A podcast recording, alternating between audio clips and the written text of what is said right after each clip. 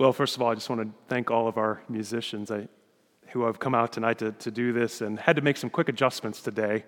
There's a little bit of a backstory to that, but thank you to all of you uh, for the beautiful music. Uh, what I wanted to ask you, first of all, and, and be honest about this, um, how many of you are ready for twenty twenty to just be over? Okay. Almost everybody I talk to says that. I've had a couple of conversations, one yesterday and actually one today, said, you know, actually twenty twenty has been really good for me. I got grandkids, or I got kids, I got this happening. There were a lot of blessings in twenty twenty, of course.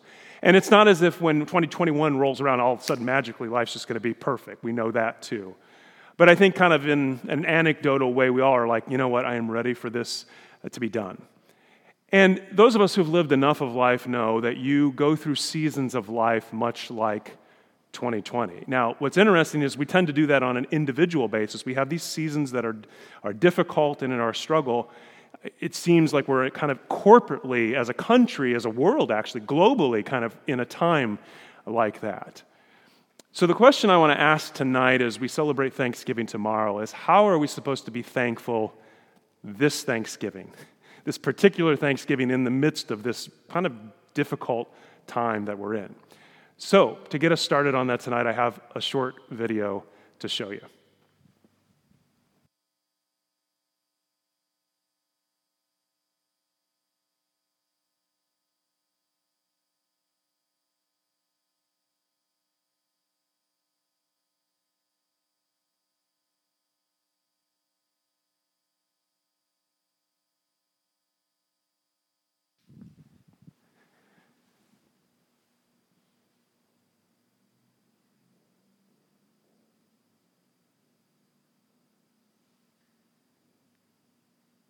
Not going to happen.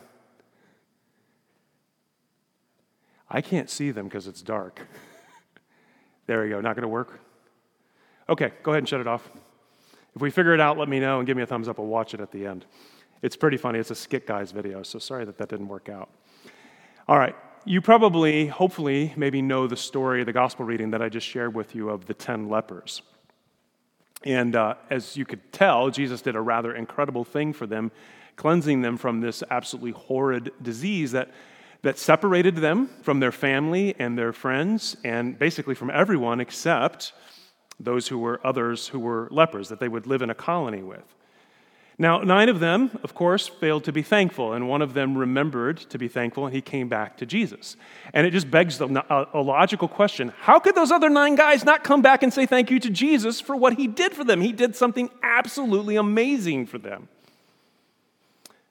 But the question I want to ask tonight is, when, what do we do when not so great things happen to us? How are we supposed to be thankful then? What happens when we're struggling in life and when we're suffering in life, or when it seems like life is just pummeling us? How are we to be thankful? In First Thessalonians five, Paul writes these words. He says, "Rejoice always, pray without ceasing, give thanks in all circumstances. For this is the will of God in Christ Jesus for you." Think about that. Give thanks in all circumstances. Not just during the good stuff, but also during the tough stuff. When, what, when, when that tough stuff then comes our way, there's basically three things I think that we can do.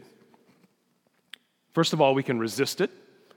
You can fight against it, you can refuse to accept it, but that doesn't work very well, does it?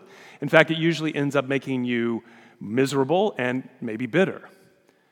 The other thing you could do, the second thing you could do, is just to acquiesce to it. Take that sort of like, whatever, it is what it is, I can't do anything about it. Now that's an improvement from resisting it, but it's not still the best thing that we could do. The third thing that we can do is we can accept it. Yeah, whatever it is, it's, it is difficult. And we don't do ourselves any favors by pretending that it's not difficult or saying that it wasn't difficult. It is difficult. But it's in moments like that we can either choose to turn from God, away from Him, or we can turn towards Him. And we can accept it as given by the Lord. And this is a hard thing to do. But we can do that because we believe that our God is good and that our God is always always for us. And that means that He will take whatever it is and He will use it for some good, whether it's in our lives or then through us for someone else's life. And if that's true, then, then we can learn to be thankful in all of our circumstances. We can accept our trials and our struggles even as blessings. We will then also be on the lookout. We will be on the lookout to see how God is going to take this, and He's going to turn it, and He's going to use it for good. And if not in this life, we trust in the life to come. You see, the real point of this story of the ten lepers is not that one guy remembered to be thankful, and the rest should have been thankful. That would just be a good moral story. The real point of this story is what Jesus says to them. Go show yourself to the priests. And it's only the Samaritan who stops in his tracks and returns to his priest, to Jesus, who is also our priest. And a priest is a mediator. Priests offer things to God and then offer things to God's people. And we also, by our baptism, are also, we're all priests, but not always great ones. We wobble and we falter and we doubt and we grow bitter and we forget to give thanks to God our Father in all circumstances. And in our bitterness and in our stinginess, we withhold so much that we should give to others. But not Jesus, right? He is our priest. He is the priest. He is the Eucharistic sacrifice, the sacrifice of thanksgiving. He offers in thanksgiving all circumstances. He takes them all upon himself and he offers them to the Father, the good and the bad, the joy and the struggles. He offers it all when he offers himself on the cross.